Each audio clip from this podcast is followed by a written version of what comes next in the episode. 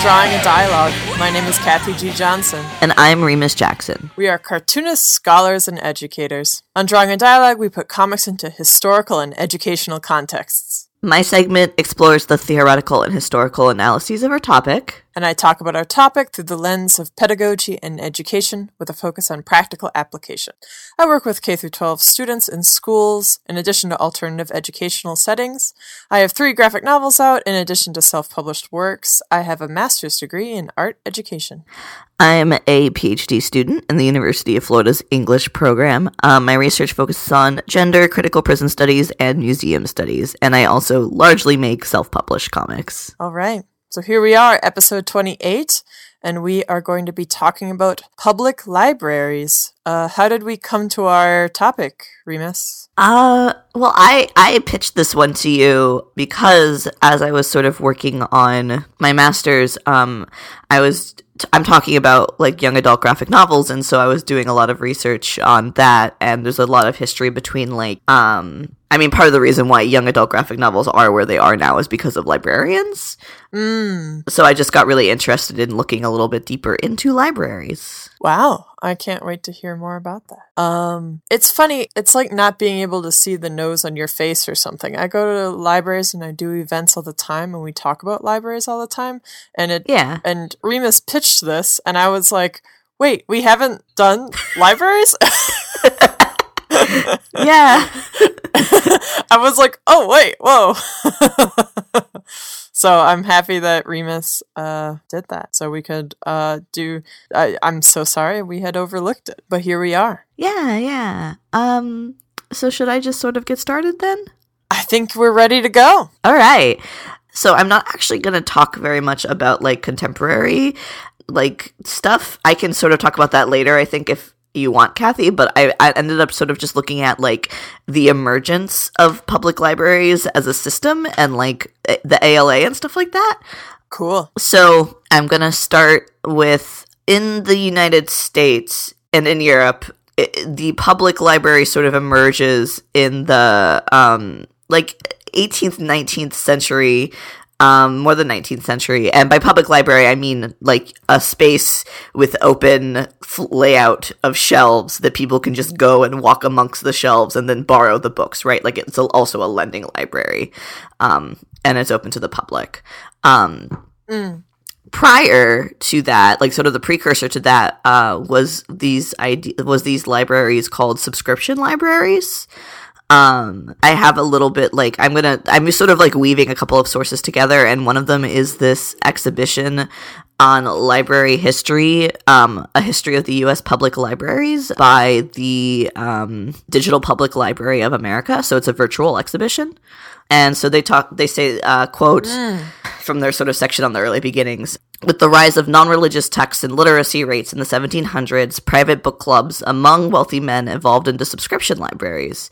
Subscription or membership libraries were funded by membership fees or donations, with collections accessible only to paying members. And sort of like the big example of this that everyone talks about is Ben Franklin's The Library Club. Um, which was founded in 1731. Mm. yeah, so this so this sort of paved the way for pub- these were not public, like you couldn't just come, but they were like largely sort of like literate, wealthy white men, right? Would pay in a subscription and then they could access the collection of books and borrow the books and stuff. That's interesting. So the word library was mm-hmm. originally like a personal library you would have in your home. That was the original use of the word. I mean that, but we. I think like even further back than that, because I obviously I'm like sort of starting with public libraries in the U.S. specifically, but like um, a lot of library history goes back to like ancient Greece, Egypt. Um, oh, of course. the Middle. Yeah, there's like libraries are always around, um, just not sort of in the model that we think of, right? Right. There was like that big one that like burned. Yeah, the big one that like burned or whatever. Alexandria. but like, um, yeah, like whatever.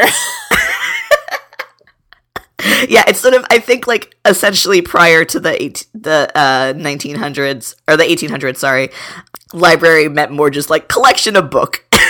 and then like okay, the idea that it was that's then, what I was thinking. Yeah, yeah, yeah. So there's just a lot. Yeah. that All one right, that thank burned.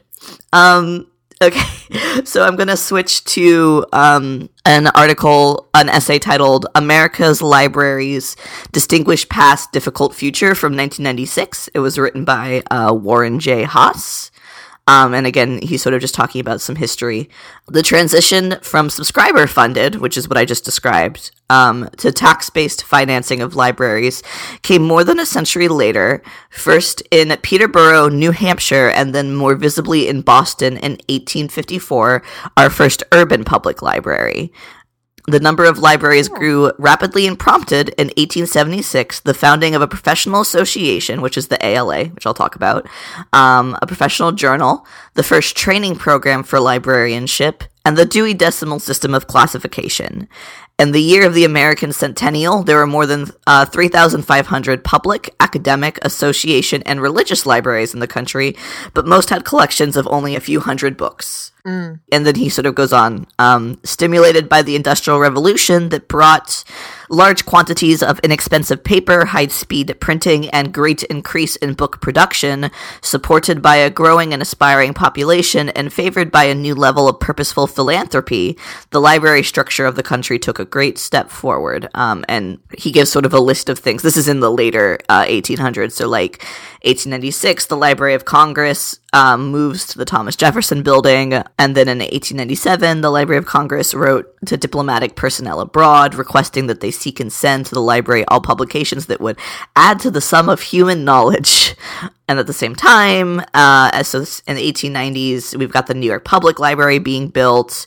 The new Boston Public Library building was opened in 1890. So, like, what's that, about 40 years after it was opened? And that there it featured um, open shelves and unimpeded access to books. So that was a big thing, was the shift from, like, Mm. the closed stack system where the library like the librarian was the only one who could access the stacks to the idea of like open floor pan open shelves people could just go walk in the shelves The, I'm actually going to be talking about the Boston Public Library too. It's still going. yeah boston yeah big one um and then most notable quote most notably andrew carnegie by a single action transformed the public library scene. Carnegie provided funds to 1412 communities to build 1679 library buildings with the provision that adequate operating funds be provided by those communities um, the event, and then this is so he says as a sort of a summary. The event of these 20 years of growth um, from 1890 to 1910 enabled libraries to cope with the growth of the decades to come, and importantly, singled broad-based public support, reinforced library dedication to open access information to all, established the principles of standardization for the basic bibliographic structure, expanded collecting objectives, and extended the role of librarians from caretaker to provider of information services. Yeah, so that's Cool. that was a big chunk of information, but essentially, um, what I think is really in- what I think is really interesting is both one the fact that um, the the new model of libraries sort of emerges out of like the industrial revolution and like mass produced books which i mean like makes sense if you think about it right like some, like th- there's a lot of books now right books aren't these like rare expensive things in the same way that they used to be. So more people had access to reading and also more libraries could have the same copy of the same book because there's a mass production. And then also the shift Right. from like librarians as basically archivists to service providers right? Mm. hmm which is like a big part of like this time period um which Haas mentions philanthropy and like philanthropy was like a really big model in this time period right the idea that essentially like sort of the the wealthy class supported c- causes for the common good um so there's like interesting stuff there so to keep Yeah. talking about that this is from um, an article by Kenneth E. Carpenter called A Library Historian Looks at Librarianship um, that was published in 1996, so the same year as the previous article. Um, the ideology behind um, the formation of the new kind of library, the public finance library, also led to a service orientation. Public libraries were to be seen variously as a means of elevating the lower class through good reading and providing sources of information that would help the working man in his trade, of keeping peace between the classes, of inculcating democratic values in immigrants, of promoting civic virtue, and the like. Such are important reasons for libraries to exist, sufficiently so that those responsible for the libraries could see themselves to be missionaries with a special calling. So this is a really I I don't think I I may have pulled like a little bit more from it, um, but I, I was really interested in how Carpenter sort of talked about how librarians saw themselves. Yeah. Um, and sort of like the ethos of being a librarian, and, and it had it, at least like his argument is that it was very like about like sort of being a uh, like a steward for p- the public, like promoting good reading, teaching people to be good citizens, um, providing like service, um, in like a really specific way, which is like super interesting. I think. Yeah, and I I really feel like that um that really leads into what my segment is going to be about. Like, Yeah, and I- for sure. I feel like that's still very true, right? Service for the public. So I mentioned the ALA a couple times, so um, I'm going to talk about that a little bit. So the ALA stands for the American Library Association. It is the oldest and largest library association in the world. It was um, chartered in 1876 at the Centennial Exposition in Philadelphia, which was like the big um, America's World Fair. Um, it a lot like that had like a lot. I, I, it's like interesting because that was also where like the Philadelphia Museum of Art was founded and stuff. So anyway, um, it's like a very interesting exposition. Um, Yeah. but the ALA has like their history, like has a section dedicated to their history, and so they just note that the uh, during the Centennial Exposition, 103 librarians, 90 men and 13 women, responded to a call for a quote convention of libraries to be held October 4th to the 6th. Um, at the end of the meeting, they essentially passed around a register for everyone to sign to become charter members of the ALA. Um, so October 6th, 1876 is the birthday of the American Library Association. Wow. I think it's cute. um, and I'm gonna like the ALA. Essentially, they do a lot. I'm gonna talk a little bit about that, but for a little more context, also on sort of like the social stuff that was happening. This is again from that public, uh, Digital Public Library of America exhibition. Quote, men from New England's elite families were the predominant players in early U.S. library movements. These men viewed libraries like librarians like missionaries, bringing civilization and reform to the masses through educational op- opportunity. So I talked about that. Which sounds oddly like colonial. Yeah, yeah, it super does, right? No, I I mean, like that's why this is so interesting to me because it's very similar to um, early museum function, right? yeah, it sounds a lot like our, our episode, just episode 26, like the the serving of the creation of the museums is to help the lower classes understand what is important. because Uh-huh. the things Yeah. that they care about are not important. yeah, exactly. Um, many were well connected graduates of New England colleges, and some had departed other careers in law and ministry to begin second careers as librarians. Um, so this is from that same exhibition. Along with these men, a number of women from the elite classes volunteered at librarians, particularly for work with children. It was not until after 1900 that women would dominate the operational work of libraries, and longer still until they would have full administrative power and responsibility. Oh, they volunteered. Yeah, they vol- they were volunteers. Um, no, the, the like sort of service. It's like very interesting, but um, this particular gendered history underpins the founding of the ALA.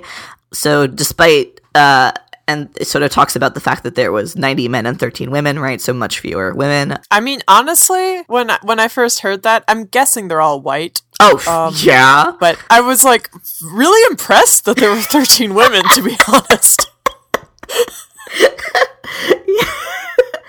Um, yeah, I didn't I didn't end up talking about this, but there is some interesting like Dewey, the, who is the person who like he was a librarian. I was gonna say yeah, Dewey, who was a librarian at Amherst, right?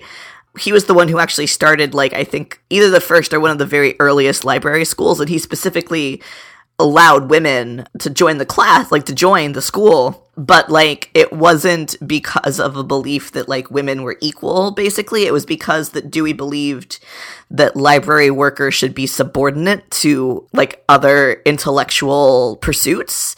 And he thought that like if women Oh, were in if women were part of the field, like women could be part of the field because it was not meant to be like a high class job, basically. Yeah, and I was going to say a lot of libraries aren't into the Dewey Decimal System really because it has a it had like racial bias, which they tried Yeah. to fix in the 30s, but the system itself uh, is racist. So Yeah. I think a lot of libraries are actually moving away from the Dewey Decimal System. Oh, that's really interesting. yeah. Um. Anyway, so the ALA elected their first uh, female president in 1911. Whoa. Theresa Elmendorf was her name. Sorry. Teresa Elmendorf. It's a good name. it's a good name and also sounds very elite. Oh yeah. Also, Elmendorf. it is. It's like a, a good RPG name. Yeah. So, like I said, that Kenneth Carpenter article um, also looks at gender and like and like he's like very interesting in the way he analyzes it. So he talks about he's sort of responding to, I guess, what he perceives as a myths characterization of like the idea that librarianship became seen as a lesser job after women joined the field in mass.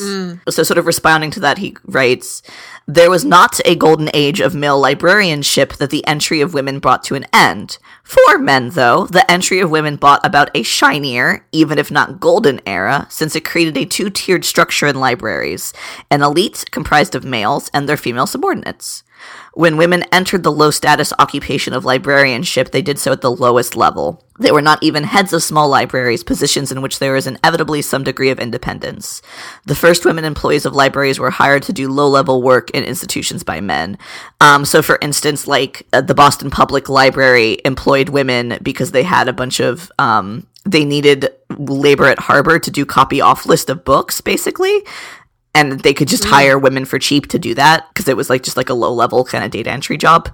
Oh. So, quote, the entry of significant numbers of women into librarianship to do the low level work of the institution, work that was particularly susceptible to management, virtually required a hierarchical library organization given the 19th century mentality, and the gender difference must have contributed to the great gap between the mm. library assistants and senior management or the boss. Yeah.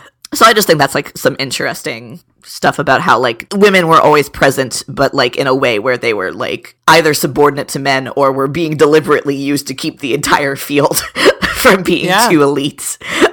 Um, Yeah, that's really interesting. Yeah. I wanted to talk a little bit the ALA services and also a little bit about like the racial like around integration and stuff like that. Cool. I love that. Yeah, so I think I'm just going to go in the order I put it down on this document and we're going to hope that it makes sense.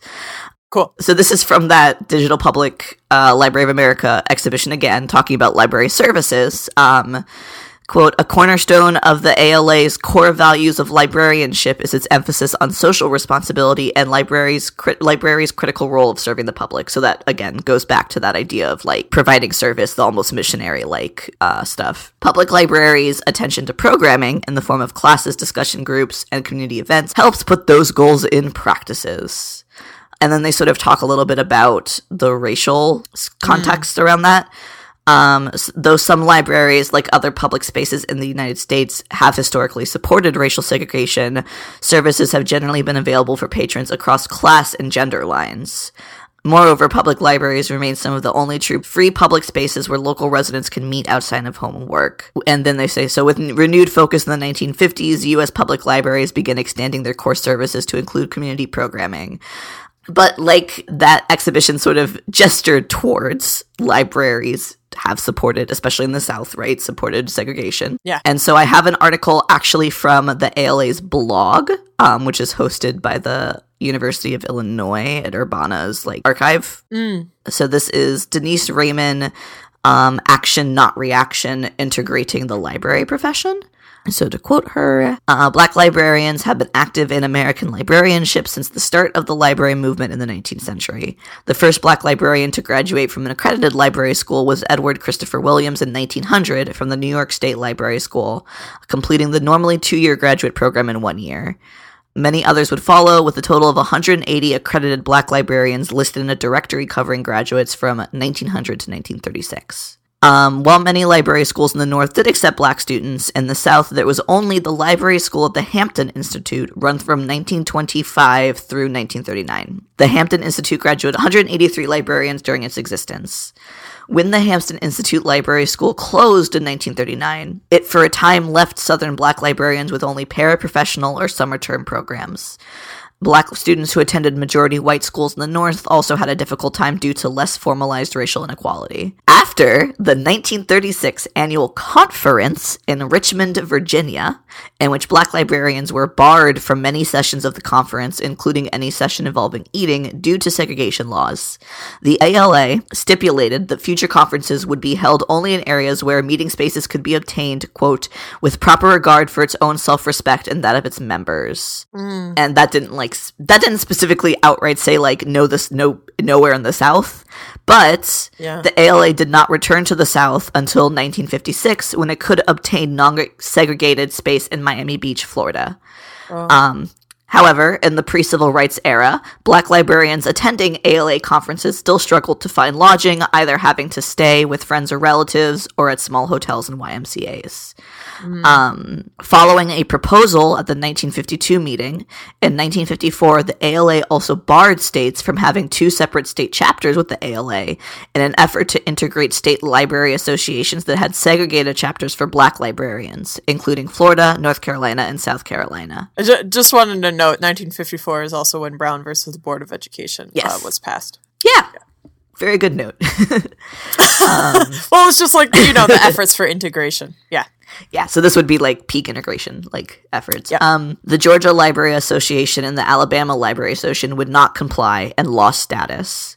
In 1962, further anti segregation sanctions for state chapters were passed, and the Louisiana Library Association and the Mississippi Library Association also lost ALA status rather than comply. Oh, wow. Jeez. I know some of them are back. Um, I think all of them are back, but I didn't like double check, so I don't want to That's say really that. interesting. Um, yeah. Who knows? But yeah, no, it is especially that these southern states would rather just not be part of the ALA, right? Than I mean, I, I'm just wondering if they have joined again. I guess that's something we should follow up with. I know that the Mississippi Library Association did because this article talks about how um, the first black president of the ALA was really mad that they like honored the Mississippi Library Association at some at, at some point in Oh. recent history. Um, so um, I'm sure I'm sure that's pretty easy to look up if they come back in. Um, I just didn't. My apologies. Oh, no. So the last thing I think I'm gonna say, um, so I wanted to read like from the 1879 charter what the like key um, purposes of the ALA were, and like compared to like now, and like because I think that's like interesting. hmm In the original charter, they wrote um, that the ALA was founded for the purpose of promoting the library interests of the country throughout the world by exchanging views, reaching conclusions, and inducing cooperation in all departments of bibliothecal science and economy, by disposing the public mind to the founding and improving of libraries, and by cultivating goodwill among its own members. So very focused on more on like building the library, right? And I do like Right. disposing the public mind to the founding and improving of libraries. Um, Expose. exposed. So then, and I'm now I'm going to skip way ahead. In 1998, the ALA Council voted commitment to five key action areas: diversity, equity of access, education and continuous learning, intellectual freedom, and 21st century literacy.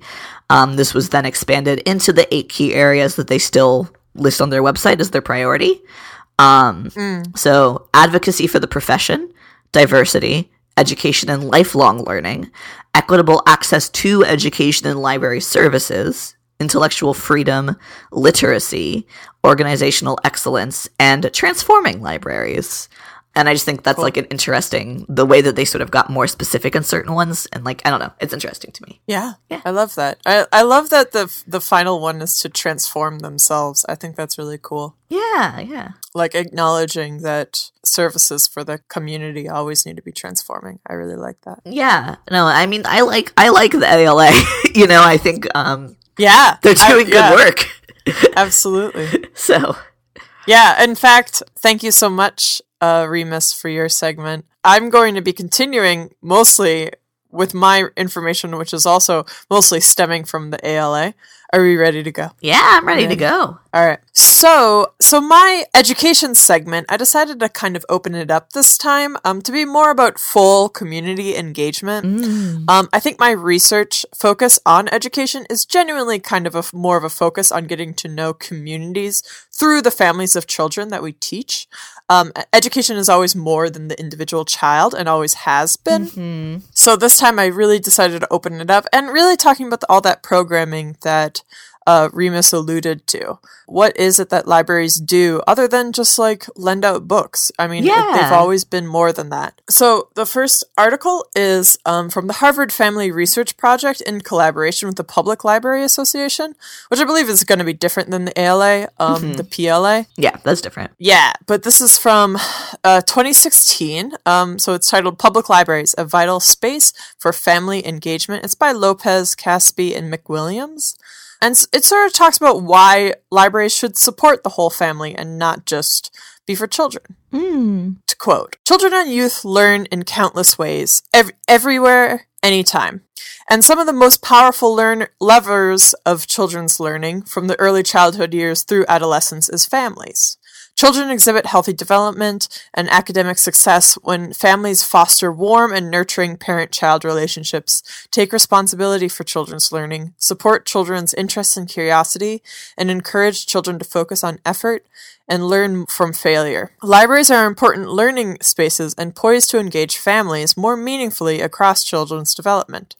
The rich digital and hands on resource libraries offer, especially when guided by librarians, can prompt families to steer children's learning, pose questions, make connections, exchange information, and instill in children not only a love of learning, but also the skills for learning that last a lifetime. Even more, libraries embrace the entire family, from infants to toddlers to teens to grandparents, making it a space that is not limited to just one age group, but rather a place that spans generations. This is like unlike schools, right? Schools Yeah. are just for a certain age group. This is for everyone. Um, then this article goes on to talk about anywhere education, including home, libraries, and after school programs. hmm And to quote again, engaging families in anywhere, anytime learning is critical for children's academic and social development. But there is also a matter of equity. Families with high incomes spend nearly seven times more money on out of school enrichment activities, such as music lessons, summer camps, and travel, than families from low income homes. The opportunities for success for low income children are diminished. Libraries are free, trusted, safe, and welcoming spaces in virtually every community that can help counterbalance these inequities. Mm. Yeah, so talking about that is it is really important, right? Yeah. There's a lot that shows that um so like uh families with higher incomes are able to give children opportunities for learning that other families from low income homes aren't necessarily able to uh there's a gatekeeping right Right. and it's a financial gatekeeping for Mhm. that kind of experience so libraries are helping um, remove that and part of that is um, after school programming Yeah. i'm going to link um, some after school programs there's like a huge website from yalsa which i'll have to it's young adult library Services Association. Yes, Young Adult Library Services Association. So there's a after school um I focused a lot on Yalsa for my. yeah. So there's an after school program website so you can see all sorts of after school programming there. Yeah. Um but so my next link See, I'm just going to note one of the wonderful things about doing the research for this is that we're doing these research on libraries. They are documenting and archiving everything all the time. I know it's, so very easy. It's just like here's a link to the ALA. That's all you need.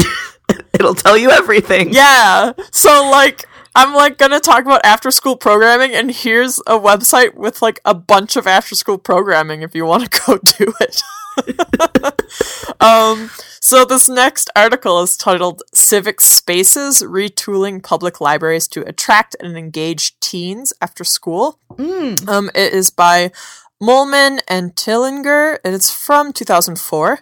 And so this article starts out by saying the National Child Care Survey uh, says approximately 7 million children, I'm guessing in uh, the United States, hmm are spending some amount of time each day in self care, meaning that there's 7 million children at some point during the day that they are on their own without um, an, an adult present. Mm. And if you include adolescents, the number without care after school can approach 15 million, right? There's a lot of children and adolescents in the United States that spend some time without uh, adult presence. Okay. And so this article sort of highlights the gaps in class and opportunity, right? So yeah.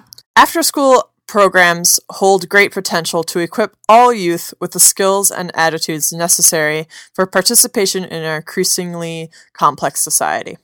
Public libraries represent community spaces in which teens who seek to cultivate their passions and interests can explore, create, and make progress in a low stakes environment. Libraries can be venues in which teens define themselves at their own pace and in personally meaningful ways.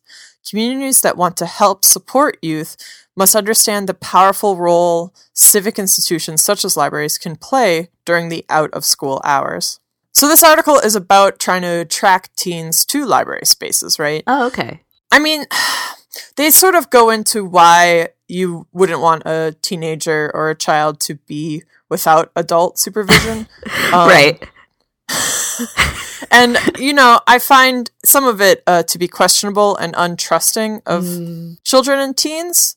But also, we do want kids to be safe, and we also want them to feel welcome in spaces like libraries. So I think the it feels like the heart is where it should be, even if I might disagree with the idea that youth out by themselves is really horrible.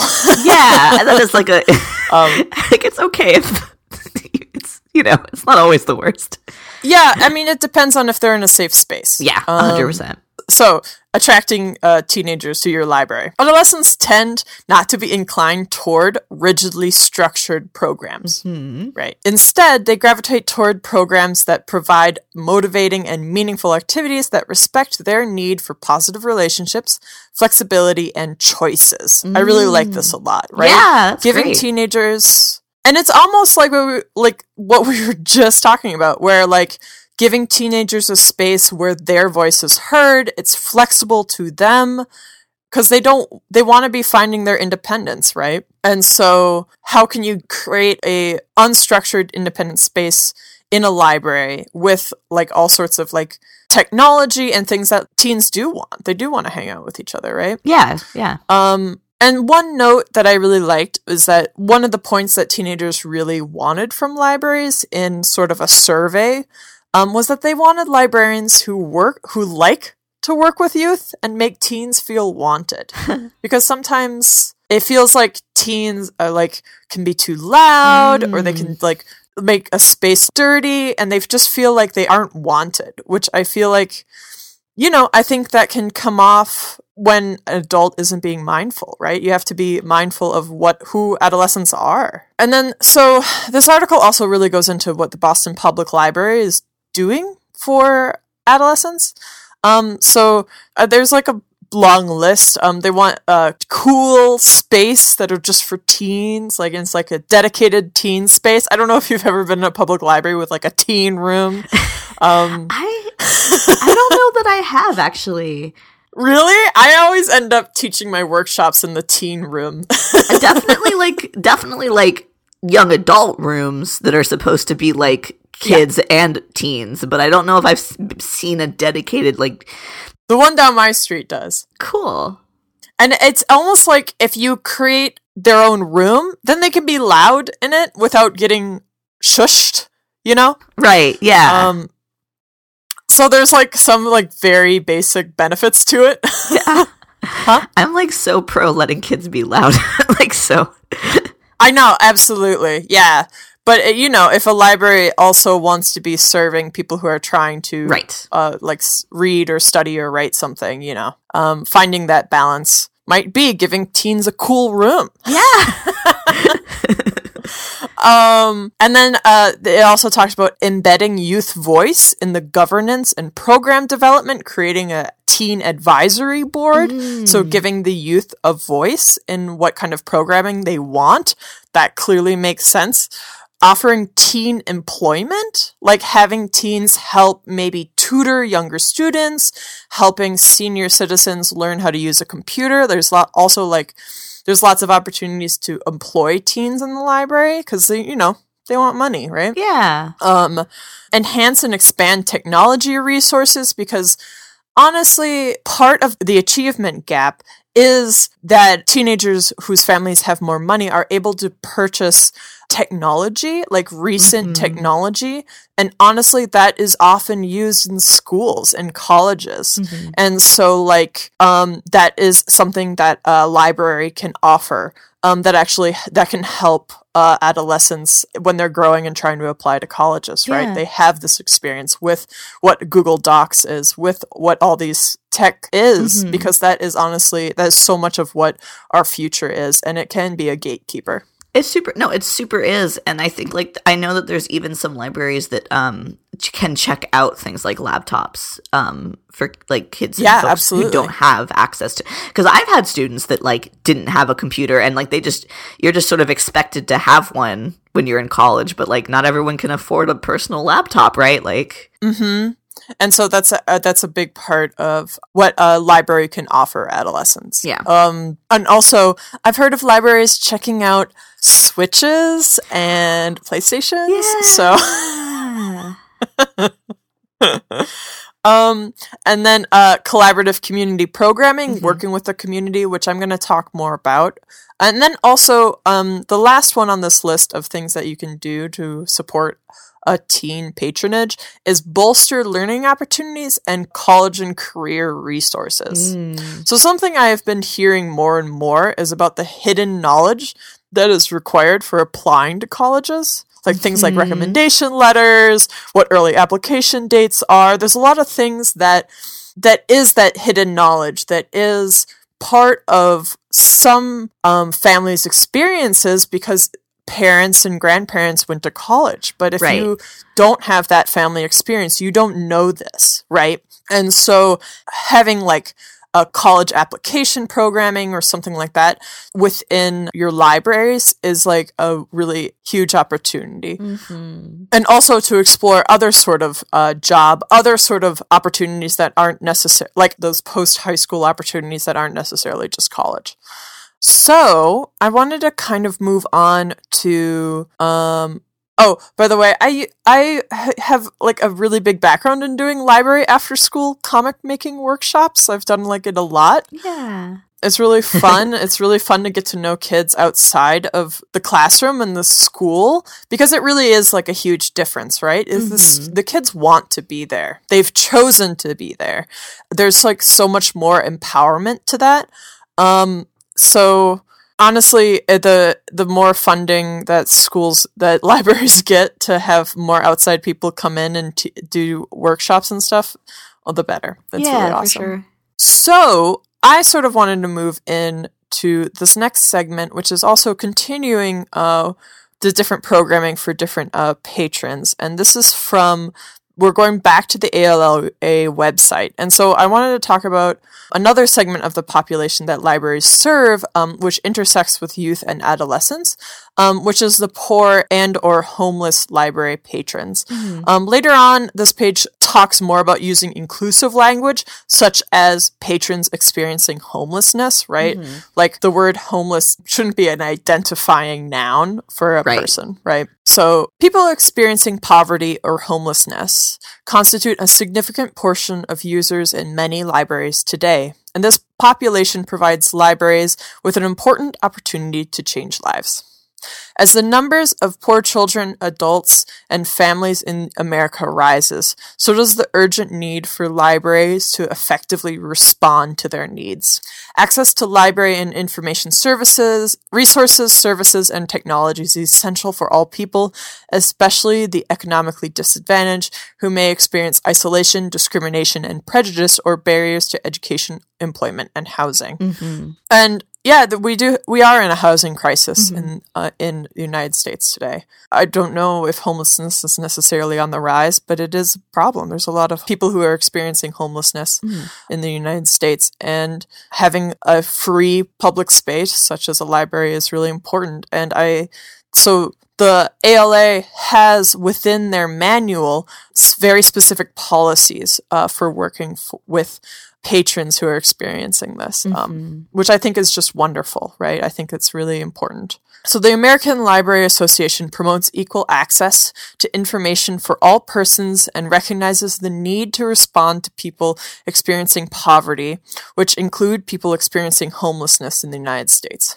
Therefore, it is crucial that libraries recognize their role in supporting these communities so they may participate fully in a democratic society by utilizing a wide variety of available services and resources and strategies. Concrete programs of training and development are needed to, to, prepare library staff to identify needs and deliver relevant services to people experiencing poverty. In addition, the American Library Associations should be strengthened to support low income neighborhoods and people experiencing poverty through programs, services, and resources. So, um, they have all these policy objectives. There's a list of 20 objectives, but I just some, pulled a few examples. Um, and, you know, these are very specific within their policy supporting of these people. And I think um, I'm sort of emphasizing the fact that it's in their policy very specifically because you know, it's key to being an inclusive organization to actually create these words that you can then constantly return to and stand by, right? Yeah. So, uh, some of the objectives are promoting the removal of barriers to library and information services, particularly fees and overdue charges promoting the publication, production, purchase, and readily accessibility of print and non-print materials that focus directly on the issues of poverty, that engage people respectfully, and are practical and responsive to low-income library users and their needs. So, like having materials possibly for local communities or local organizations that can help. Like, there's a lot of um, making sure that is accessible. Um, acknowledging economic equity in funding by promoting the incorporation of program services and resources for people experiencing poverty into regular budgets in all types of libraries, regardless of the availability of soft money like private or federal grants to support these programs. And what this is saying is that making sure that these services always remain in the budget whether mm. there is a lot of money allocated it, to it or not. Mm-hmm. Never removing it from your budget. I love that. Yeah, that's really important. Yeah. Because honestly, you know, sometimes uh, issues become a hot button issue and then it becomes like oh we should do this and then when it's no longer a hot button issue it can it can sort of you don't get that private funding right, right? yeah but i th- i really like that they're saying this is all this should always be present whether that we have private funding for it or not mm-hmm. and then promoting and networking between libraries and other agencies which i'm going to get into more about like reaching out to other agencies not trying to do everything on your own as a library mm-hmm. acknowledging the disproportionate rate in which poverty affects underserved populations, including but not limited to women, people of color, LGBTQ people, non native English speakers, formerly incarcerated people, and people with disabilities. Like recognizing that this is um, a disproportionate way in which poverty affects these populations, right? And figuring out how to serve those populations. And then uh, encouraging parity of uh, public services, hours, resources, and facilities between affluent and low income library neighborhoods, making sure that there's equity n- no matter what neighborhood you're in. Mm. Um, and I really like that, like the, the hours, right? Yeah. The hours that you're open. That's really important too. Promoting an attractive and inviting environments in all libraries, including low income neighborhoods, making sure they're like comfortable and safe and promoting uh, publications outreach and marketing in the native language for speakers of other languages in all libraries, including low income neighborhoods. So, those are just a few um, different ways in which these are different policies that ALA uh, has enacted to support uh, people in poverty. So, there's a few more things that I wanted to touch on. We're going to link it all. Um, in the show notes, so you can read more in depth about it. Um, but I sort of wanted to start uh, talking about the sort of more recent controversies in libraries. Um, one of them specifically is the administration of the overdose reversal drug called Narcan. Mm-hmm. So I have a link called Other Duties as Assigned. Um, it's from January 2nd, 2019. Frontline librarians on the constant pressure to do more. Um, it's like uh, interviews with six librarians um, who talk about sort of more recent concerns, such as drug, uh, such as gun violence, immigration support, rural poverty, and different social work. And so there's a librarian who's talking about the administration of this overdose reversal drug. And I just wanted to mention it. So Narcan is um, when someone is overdosing uh, from uh, drugs. Um, what is happening is that their body is no longer telling them to breathe, essentially, right? So they have taken something that is causing their body to sort of shut down breathing. And what Narcan does is it tells their body, it sends a signal to the brain to breathe, right? So it's really, really important that it's administered uh, very quickly.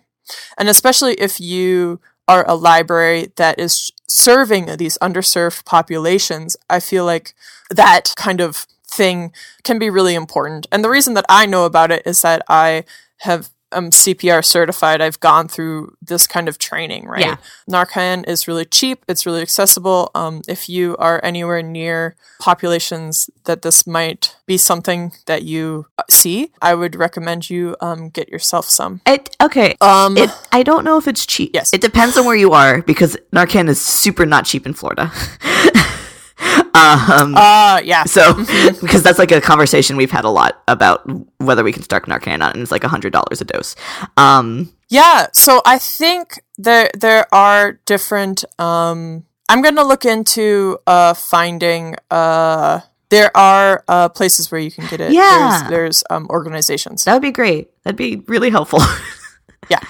I'll look into it. Yes. yes. But I just wanted to touch on that. And there's a link to that. There's also a couple of really great interviews with the librarians um, who have stayed open during moments of uh, demonstrations during uh, when there's uh, pe- people demonstrating protesting against police brutality. So there's an article from the librarian who um, was in Ferguson and the way he kept his library open and his uh, the way he's changed. So it's a year after um, the uh, I'm trying to summarize something and I'm wondering if I should just read it. So, one year later, an interview with Ferguson, Missouri Library Director Scott Bonner. Um, so, this is from August 6, 2015. So, August 9th uh, marks one year since police in Ferguson, Missouri shot and killed unarmed teenager Michael Brown. With the anniversary looming this Sunday, Ferguson Municipal Public Library Director Scott Bonner is hoping for the best while preparing for the worst. Bonner, who has received awards for providing a safe harbor for residents during the Ferguson protests, spoke to us about the past year, how the past year changed his library. And something that I really like is ta- he brought in more programming. Mm. And one thing he says is first, the community ma- has made it clear that they want an opportunity to share their stories without a media filter. Mm. So we are working on two programs. The first is StoryCorps for your library, which lets people record a 40 minute conversation with a friend that gets archived in the Library of Congress. We've also in the early stages of creating a teen newspaper. They also talk about STEM and STEAM programming. I just really like, and they also have uh, other f- a few programs that they uh, started in the fall. Um, so they have healing kits, which are backpacks stuffed with that have a stuffed animal, children's books about healing, and information about mental health resources. And patrons can check out those kits. And he talks about how really important it is to stay connected to your community and how that's um, much more reliable than paying attention to the news because the news is filtered through so much more stuff. And what you should be listening to is the pulse of your community. Yeah. Yeah, I think that's quite beautiful. And I think that is going to end my segment. Um, was there something else that you wanted to touch upon? Mm, No. Are we moving into the conclusion? Is that Conclusion. Here we are. okay? Yeah, I was gonna. Say, I, the only thing I was gonna say in the conclusion is that um, I definitely want to come back to talk more about libraries around comics specifically because that was what I did all of my research on. Uh, um, Yeah, I was like, what's happening? well, you have first we talk about where they come from, and then we do the follow up episode where we're like, oh yeah, here's comics. um, but there is like, you know, like the, the, the role of libraries in the 50s um, during the anti comics movement is really interesting and how that's since sort of changed um, uh, with uh, the Young Adult Library Service Association support of like graphic novels and like. I don't know. There's just a lot of like super interesting stuff there. So we will definitely come back to this, I assume. if you yeah. Yeah, absolutely. Yeah. I feel like so like comics I I mean, I guess I have like a little thing about how, you know, it was recently reported that uh graphic novel sales in 2019 rose by 16.1%, which is gigantic. Yes. And you and uh you know, the libraries are responding to this. They mm-hmm. know how popular graphic novels are, right? Yeah. And they're really supporting but, And that, not only so. they know, but they have a lot to do with the reason why, honestly. Um, especially for young adult books. YALSA rules. That's awesome. So, I have no idea. Yeah. I can't wait to hear what that is in the, the follow up episode. yeah. okay. Um, so now is a new segment that, because our episodes aren't long enough, so I proposed to Remus a, sort of a temporary news segment to drawing a dialogue, um, and I wanted to extend my thanks for um, giving me this space. And so it's gonna come. This new segment is gonna come after the conclusion of our main episode topic and before letters to the editor. Um, and this new segment is called "Schools Are the Community." Mm-hmm.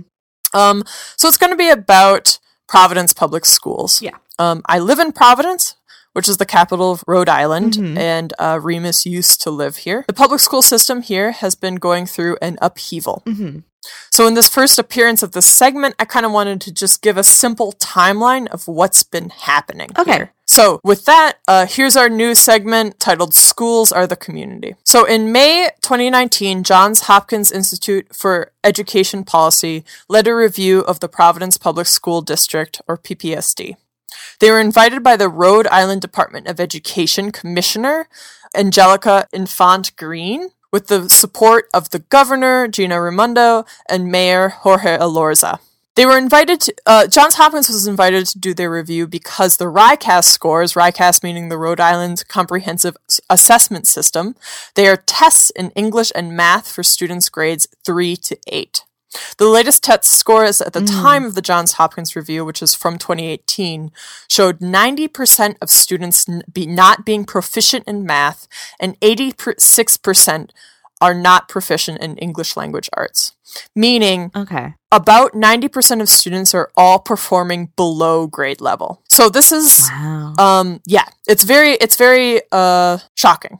But also, so in June yeah. 2019, the Johns Hopkins Institute of Education Policy published this review of the Providence Public School District, and based on their direct observations and interviews with the schools, their report finds that one, the great majority of students are not learning on or even near grade level. Two, with rare exception, teachers are demoralized and feel unsupported. Three, most parents feel shut out of the children's education. Four, principals find it very difficult to demonstrate leadership. And five, many school buildings are deteriorating across the city, and some are even dangerous to students and teachers' well being. Okay, and I'm going to mm. link this review that came out in June 2019. So in June and July 2019, there were multiple town halls throughout Providence conducted by the commissioner Miss Angelica Infante Green to give community members a chance to talk about this report. I personally was able to mm-hmm. attend one of these in July. I heard stories from the teachers union, from parents and students, and from teachers. Okay. The main takeaway that I took from the town hall is that Commissioner Miss Angelica Infante Green is dedicated to structural changes from administration to teachers to students to families to the community that a complete overhaul of Providence Public Schools needs to take place. Okay. Mm-hmm. She was like always talking about how dedicated she is to there isn't a little thing that needs to change. The entire stri- system needs to change. Okay. Mm, okay. So now in October 2019, the Boston Globe reported four months after a des- devastating report outlined um, widespread dysfunction and subpar student performance throughout Providence schools, the education commissioner announced Tuesday the state will take control of the district for at least five years, beginning November 1st. So, a state takeover of the public school system essentially means that the commissioner will have sw- sweeping authority over budgetary and personnel decisions for Rhode Island's largest school system. So that means the state is taking away the power from local entities, right? It's no longer going to be a providence based control, right? It is now in the state's control. Mm. Which doesn't seem as much of a big deal in a small state like us, but it is it's a big deal. But- state state takeovers of of public schools Yeah. is a really really big deal because um historically they have gone very badly. Yeah. Yes. Oh. So you see why I am here trying to report a little bit of what's been happening Yeah. in um, my city. So the mayor has publicly supported the state takeover, but he's advocated for a clearer timeline of what the city would be able to take back out of the district and asked for community members to have a seat at the table when it comes to crafting the turnaround plan. So that takes us today, January 2020, um, when I am joining the Community Advisory Board, or CAB, uh, for a local middle school that is performing at the lowest 5% of these tests. And I'm going to link to what the Community Advisory Board's website on the Providence Public Schools. So essentially, what the Pro- Community Advisory Board is, um, here's a quote from the guidebook. The Providence Public School District believes that community and family engagement in school improvement is critical. The Rhode Island Department of Education requires that schools included in the improvement process undertake a needs assessment, perform a root cause analysis, and form a community advisory board for the purpose of developing a school improvement plan. The school district views the, the formation of CABs as an opportunity to create more meaningful collaboration with families and community to improve our schools and is a key part of our broader strategy to ensure equity and the voice for our students and our communities. So, hmm. I'll go into my role as a CAB member in the next episode. So this is sort of wrapping up uh, the timeline of what's been happening. Um, and I admit, as a new member of a cab, my first task is actually kind of to understand exactly what that role is. Right. Um, but I wanted to bring our listeners in with me because a huge, huge, overwhelming issue of what's happening is that the information and bureaucracy of the system is opaque, right? I just use a lot of names, a lot of acronyms. It's it's very that this like it's it's it's difficult to help people understand, but it's really scary, right? Because it can go bad. Um, so what I wanted to do um, is just to help this process become a little bit more transparent, um, because that is the goal, and to get community involved in public schools um, for the service of making the education of our kids the best it can be. And so, uh, for future episodes of um, this segment, I'm going to be talking about what's happening inside the schools, what cabs are trying to do, and I'm hoping to track the progress of the specific middle school that I'm going to be working with. So thank you so much for listening. This has been our new segment, uh, Schools Are the Community. Thanks, Remus. No, thank you. I really, I did like, I really wanted to follow along with this because it's very important. Um, and I, uh, like Kathy said, I did used to live in Providence, and I do still feel very attached to Providence and want to know what's happening there. So, Yeah, and my I got my start working with these kids, right? I got my start teaching with uh, Providence Public School System students. I worked after school for six years in different nonprofits around the city. I still work in different nonprofits and do library visits and all sorts of stuff. And so I have experienced what is happening um, in a minimal way. So I'm really happy. Part of the requirement of the community advisory boards is that they can't be financially tied to the Providence public school system. So you can't be a current teacher. And so I really felt like this was a um, a great place for me as someone who is a teacher and really cares about the kids in our city to find a way to be involved in that in this process. So if teachers can't join the cabs, how, when do they do they is there like gonna be meetings or something where they can also talk? Yeah. So I'll get into this a little bit more Okay. next time. Um, but I'm Okay, I'm yeah. as a community advisory board, I'm actually working directly with the principal and the vice principal. And I'm actually Oh, invited okay. to go to the middle school. Like I was like, when can I come by? And they were like, anytime. Like they're they're it's really doors Okay. open. They really want to be a part of this. I feel like a, a, the the energy that I've had in the town halls and the meetings I've been to so far have been people want to change this system. They want to help kids Yeah. be better. We're all in it together. Yeah, yeah. um, Yeah, it feels so far. It's felt really good, but That's still the Providence spirit, I feel like. Yeah, it is. So I'm happy to be a part of it. The commissioner of the state hasn't. Um, I don't think she's published her plan yet. But again, this is all stuff I'm going to continue to do research, and I'll continue to update our listeners. Awesome. Um, thank you thank so you so so much. Okay. So, So now it's time for our segment, Letters to the Editor, a regular segment where we revisit past topics and add new research. And sometimes we actually read email you've sent us. You can send us letters at drawingadialogue at gmail.com. yeah. Do we have an email? We have an email. We have an email. Do you want to tell us about the email? This is, yeah, it has a word that is maybe inappropriate. So, so I'm not sure. Okay, but it is a funny joke on like the white cube style. So I feel Oh, you do you want to? No, I don't. I didn't know that. You can you can say it. Do, are you looking at the? yeah, I'm looking right at the okay. Um, so a listener sent us a um text from a group of British art critics called the White Pube, which is a pun on the white cube style of art museums. Um, that was extremely popular. Uh, in architecture during like the modernist period, it's it's kind of what it sounds like: big white blank wall, big white cube. Mm. So funny joke. Um, but this um this critique is called "Why Museums Are Bad Vibes," and it's like a fun. I'm like reading through it now. I just saw this email, so now I'm reading through it.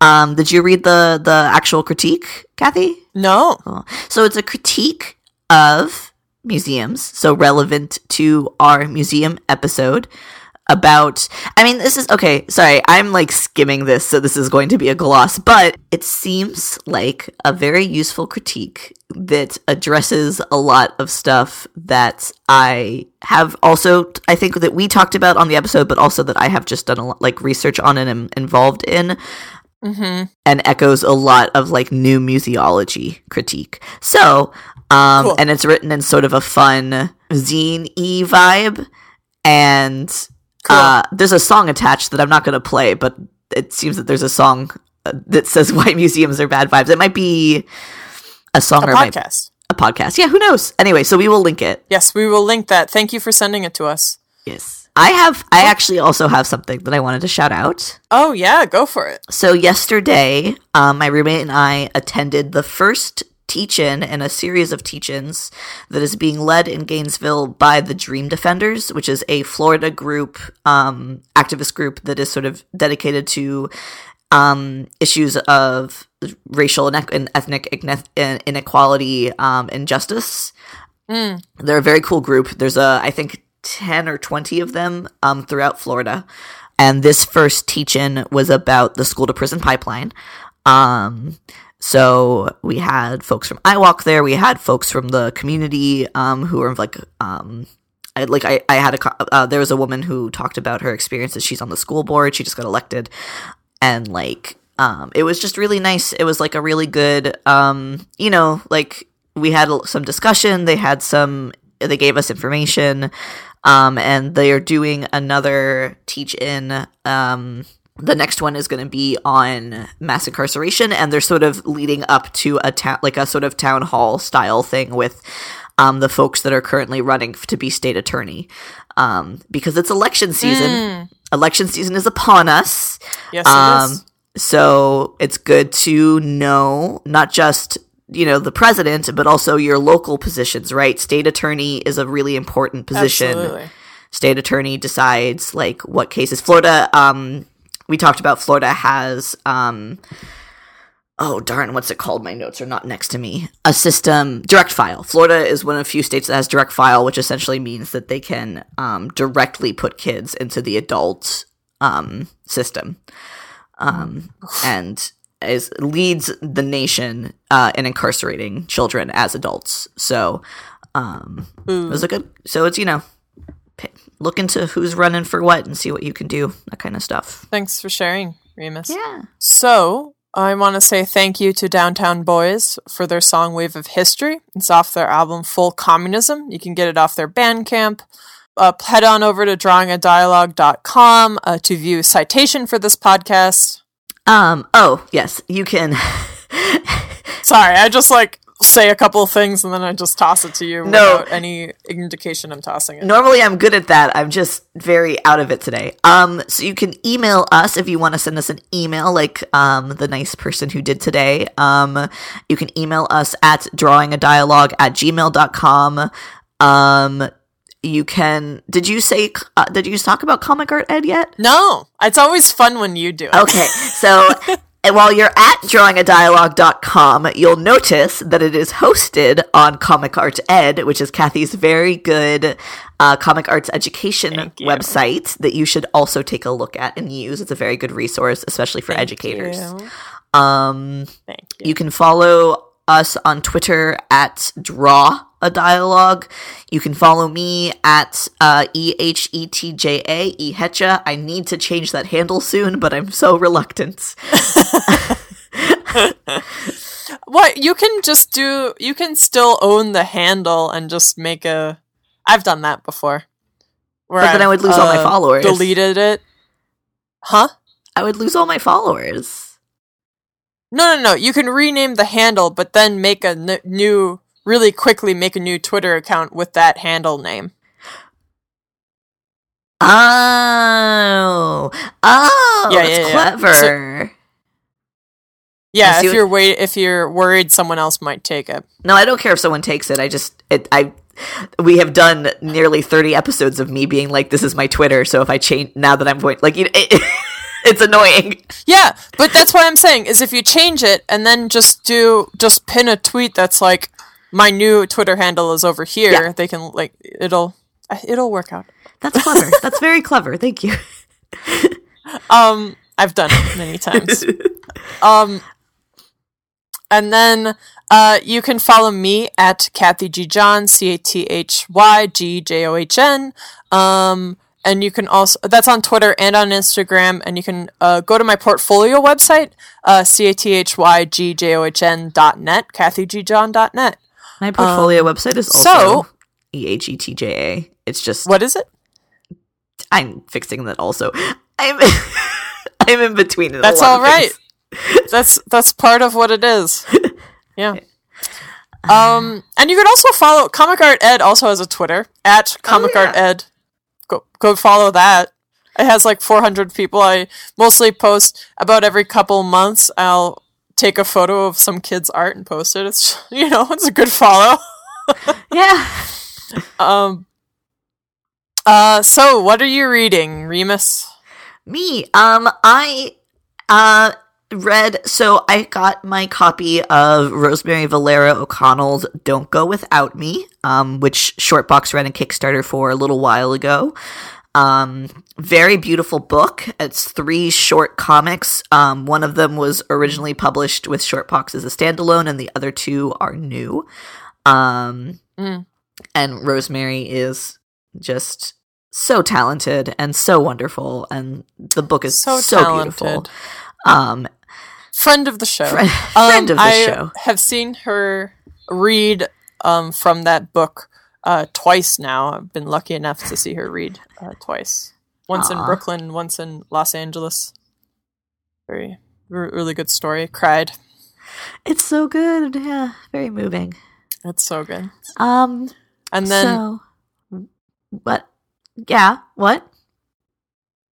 Well, I was going to go into it, but I forgot I needed to be prompted by you. Yeah, I mean, you can just go into it, but normally I do ask, what are you reading? Thank you. Um, Um, I'm reading Jackson's Dilemma by Iris Murdoch, which I think I've mentioned before on the show, maybe eight or six episodes back. But basically, I started reading it, and then I started do- reading all these book club books because I have I'm part of a few book clubs, and then I'm finally back to being like, no book clubs. I'm only gonna read what I want to read. So I'm back to reading this book. It's just wonderful. It's like a mini. It's like you know how like uh when you're talking to like English teachers, it's always like free read for students, like helps students read. It was like such a little um experimentation where it is so much nicer to choose what you want to read Yeah. being told to read something. It is nice to choose. Yes, so I'm back. Love it. Um, I'm almost done. Don't spoil it for me. And then, um, if you tweet at me, I swear. And then, um, and then I just wanted to say this is the first time that we've been recording since the new year. oh yeah. And so I just wanted to say I read 75 books in 2019. My goal for 2020 is 100. Ooh. Um, of those 75, I'm guessing 70 were comic books. So I mean that counts. That doesn't not. Hello. I know, totally. It totally counts. Um, and then, uh, um, ba, ba, ba. and it also doesn't count anything that I read for this. It is only very strictly books that I started from beginning to end, which a lot of the time when we were researching this show, I'll just read a couple of chapters of something. This is very strict. Um, but I read 75 books. I'm really proud of myself. That's so cool. I did not keep track of how many books I read. Um, it's fine though. I get. I'm sure a lot of your books you're reading for your degree. I'm sure a lot of it is like what I was saying, where it's just like a couple of chapters and not the entire book. But you're probably you Oh read no! every day. Everyone Rest assured, they day. do assign us the entire book. Um, Ugh, but you know, whatever. It's fine. what's what's six hundred pages a Um, week?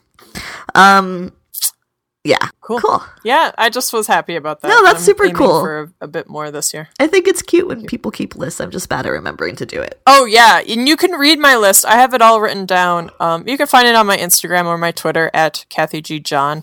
Um, there, it's like just like uh, in my notebook, I wrote down every title and the author, Cool. and that's it. That's it. So, thank you for listening to Drawing a Dialogue. My name has been Cathy G Johnson. and my name still is Remus Jackson. Farewell to our intrepid volunteers. Bye.